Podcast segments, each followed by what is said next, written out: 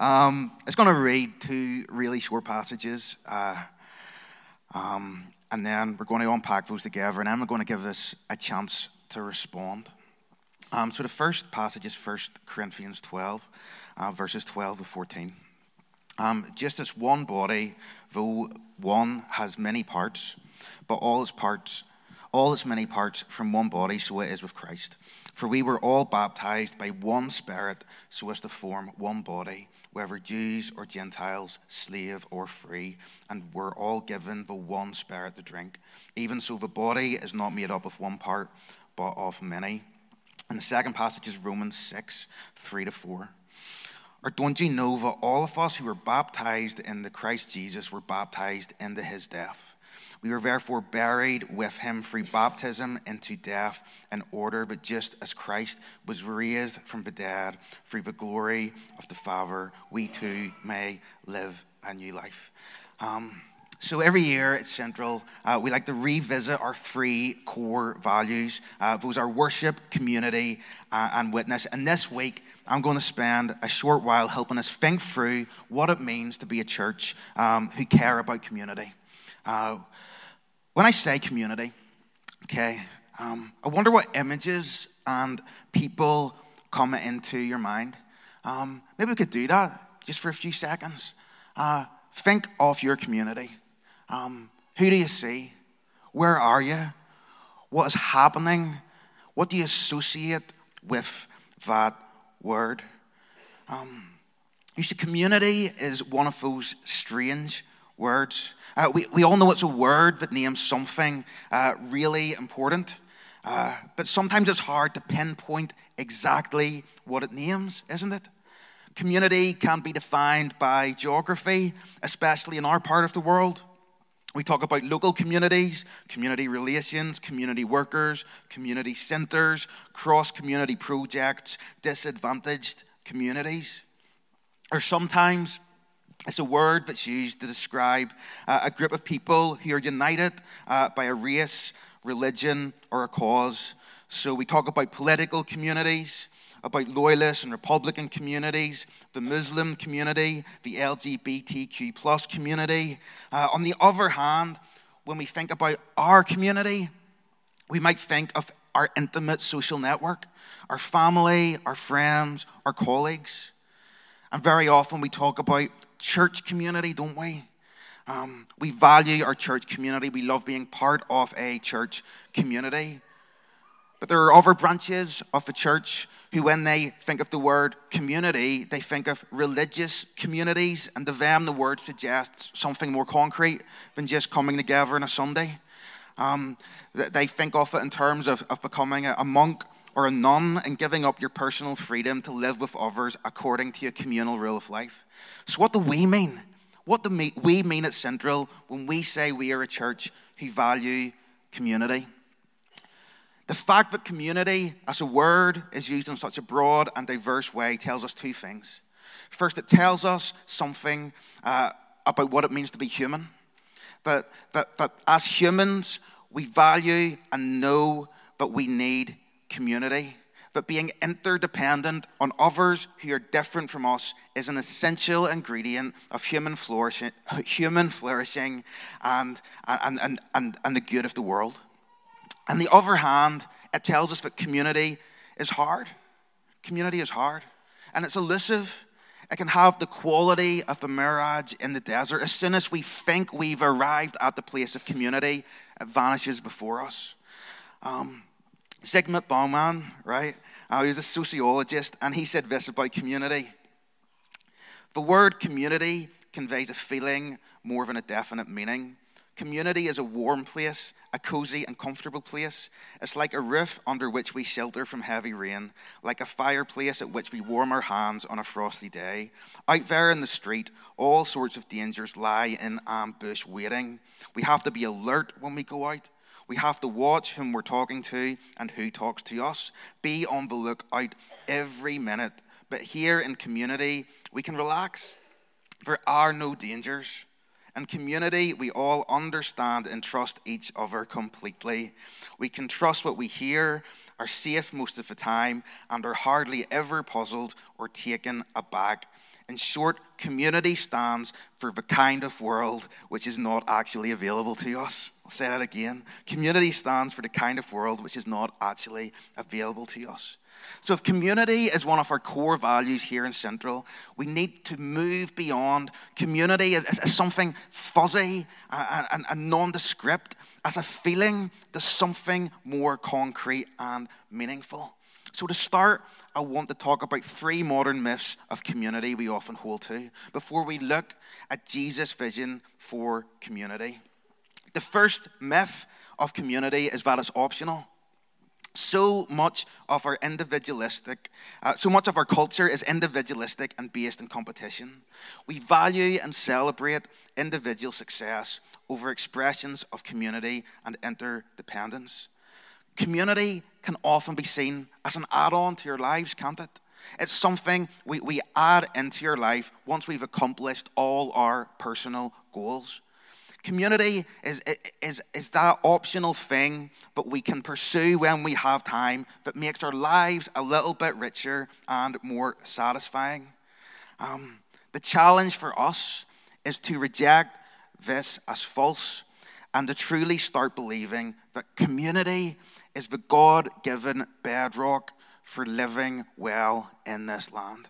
Community is not optional. The second myth is that we can choose our community. Um, this is a trap we can easily fall into if we already view community as an add on to an otherwise full and independent life.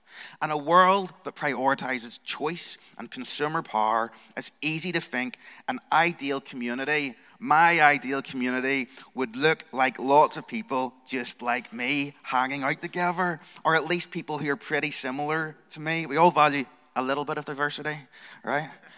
and, and the thing is, that's often how so called communities in our world look. Even though research has shown that diverse communities are, are more creative, innovative, innovative, healthy, and resilient. We do not choose our community, our community welcomes us in. Okay? Against the myth of, of, choosing your own community, Parker Palmer reminds us who is in our community is not our choice, but an act of grace. It's not our choice, it's an act of grace. The third myth is that community is easy. Um, community is not easy. You see, there's two priorities we all have in life. We want to be safe from danger, and we want to be free to do what we want. But to be in community means giving up something of our freedom, whether it's how we use our time or spend our money. Community means not getting our own way and being attentive and responsive to a good greater than our own personal well being. One of my first tastes of just how uncomfortable community uh, can be was I was 17, I just became a Christian. I, I, I was doing a, a, my first ever mission team, and we were meeting in some guy's garage, and it was a really random bunch of people, right? Uh, uh, and then, remember, as a Christian for like literally six months, and you're like, we're all going to take our socks and shoes off and wash each other's feet, right? And I'm remember thinking, if this is the gift of Christian community, I wish I'd kept the gift receipt, right? you know, community can make us on easy. It's difficult. So we said what community isn't. It's not optional. It's not something we choose, and it's not easy. But just as we close, I want us to explore Jesus' vision for community. Um, the reason I chose those two short passages from Romans and Corinthians is because they remind us that we are a community of the baptized. We are a community of the baptized. And baptism signifies that we are bound to Jesus and bound to each other. Baptism signifies that we are bound to Jesus and bound to each other. Baptism is about expressing our personal commitment to Jesus. But when we commit our life to Jesus, it means at the very same time we are committing to be part of his people, part of his family, part of his body. The first reading was from 1 Corinthians 12, where Paul famously says the church is like a body. And in verse 13, he tells us how we are formed into that body. He says it happens through baptism in the one Spirit. I don't know if you know, but this is Central's seventh birthday, right? Way! Lots of things to celebrate this morning, okay? It's Central's seventh birthday. Um, and we often talk about Pentecost as the birthday of the church. Here's the thing the Spirit was a gift poured out by God so that the church could be born. And the work of growing Christian communities is still the work of the Holy Spirit. To experience and grow as a specifically Christian community, we need to first for be open to and partner with the Holy Spirit. Christian community is only possible through the indwelling, through baptism by the Holy Spirit. Uh, maybe you're not uh, like a church person and you're here this morning for a friend and you've, and you've watched them get in the, a, a pool of water and get out, right? And you're thinking, what is this all about? Um, there was a, a famous German uh, theologian, Karl Barth, and he wrote a book on baptism, and in it, he talked about the miracle of the Christian life. The miracle of the Christian life. Um, what did he mean? He meant that from a human perspective, for someone to genuinely be to be converted to faith in Jesus, to have a relationship with God, from a human point of view, it was impossible. And it's a miracle because we see it happen, isn't it? So what you've witnessed this morning is a miracle. It's the miracle that God is alive and He breaks into your lives and He changes us the miracle of the Christian life. And just in the same vein, we could talk about the miracle of Christian community, right? God is able to take a diverse, random group of people and to bring them together because He is at work through His Holy Spirit. Um, we've just finished up a series in the Spirit, so I'll be super quick here and just list some of the ways the Spirit grows uh, community. Um, first of all, the Spirit imparts gifts to individuals for the benefit of the community. Second, the Spirit helps us to discern those gifts. Now, now sometimes we discern those gifts on our own. You, you, we start to realize as we follow Jesus that here, there's something I'm good at here that I can use for the sake of the community. Uh, but often it requires other people in the community to see those gifts and call them out of us. The Spirit leads us to repent of prejudices, biases, and selfish motives. Um, again, this sometimes happens through personal conviction. Maybe as you're, you're, you're, hearing God's word being shared from the front, maybe just as, as, you're, as you're listening to your devotional or reading the Bible or driving down the road, you sometimes remember, oh no, I've got to change this thing in my life. Um, but sometimes conviction comes through a word spoken by someone we trust in the context of community. The Spirit also causes the growth of certain characteristics that help us to better love and care for and be faithful to each other, what we call the fruit of the Spirit. So, Christian community grows, and we all grow here at Central as we partner with, or to use Paul's phrase, as we drink of the Holy Spirit. But as well as our baptism in the Spirit of God, what is communicated in water baptism, which is what we've witnessed this morning, tells us so much more about the sort of community we are called to be. And I'll read that little passage from Romans 6 again. Don't you know that all of us who were baptized into Christ Jesus were baptized into his death? We were therefore buried with him through baptism into death, in order that just as Christ was raised from the dead through the glory of the Father, we too may live a new life. If the Holy Spirit is a sculptor shaping our community, the Spirit does this shaping with a clear picture in mind. And that picture is the life, death, and resurrection of Jesus. You know, I, I, I still find it a bit mad that uh, lots of early Christian baptismal pools were coffin shaped, right? They were coffin shaped. I, I'm kind of glad that was a tradition that didn't stick, right? Um, it's maybe not the most seeker sensitive thing in the world. Hey, look at someone be submerged in a coffin, right? Um, but, but, it, but it was significant, right? Uh, because it showed um, the importance of what was going on in the act of baptism. And I want us to dwell really quickly in that image of dying with Jesus. You see, Jesus' life was marked by descent into darkness. Um, started in heaven, came down, was incarnated and born um, in a dark and confusing and chaotic world.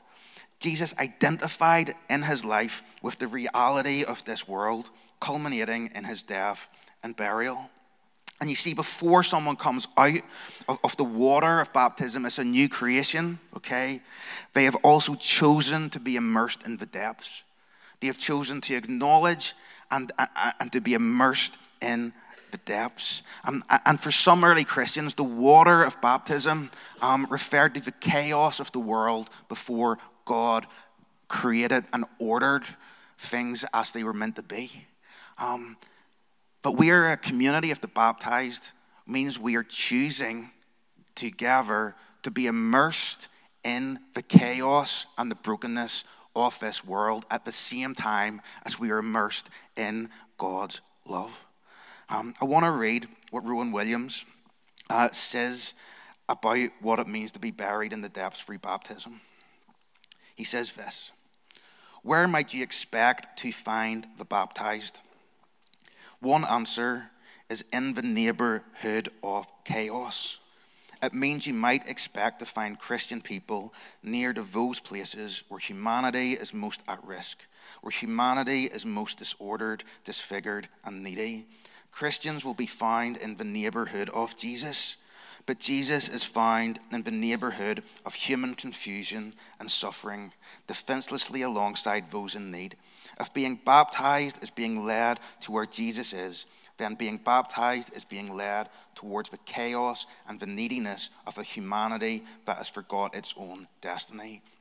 Baptism means being with Jesus in the depths, the depths of human need, including the depths of our own need, but also, but also in the depths of God's love, in the depths of the water where the Spirit is recreating and refreshing human life as God meant it to be. Um, you see, here's the thing we value community, but we don't value community as a fuzzy feeling. What we mean when we say we prioritize community is we want to live out faithfully what it means to be a community of the baptized, a community shaped by the life and vision of Jesus a community who are open, open to being formed and deformed and formed all over again by the Holy Spirit. This is what we mean by community. This is what we value.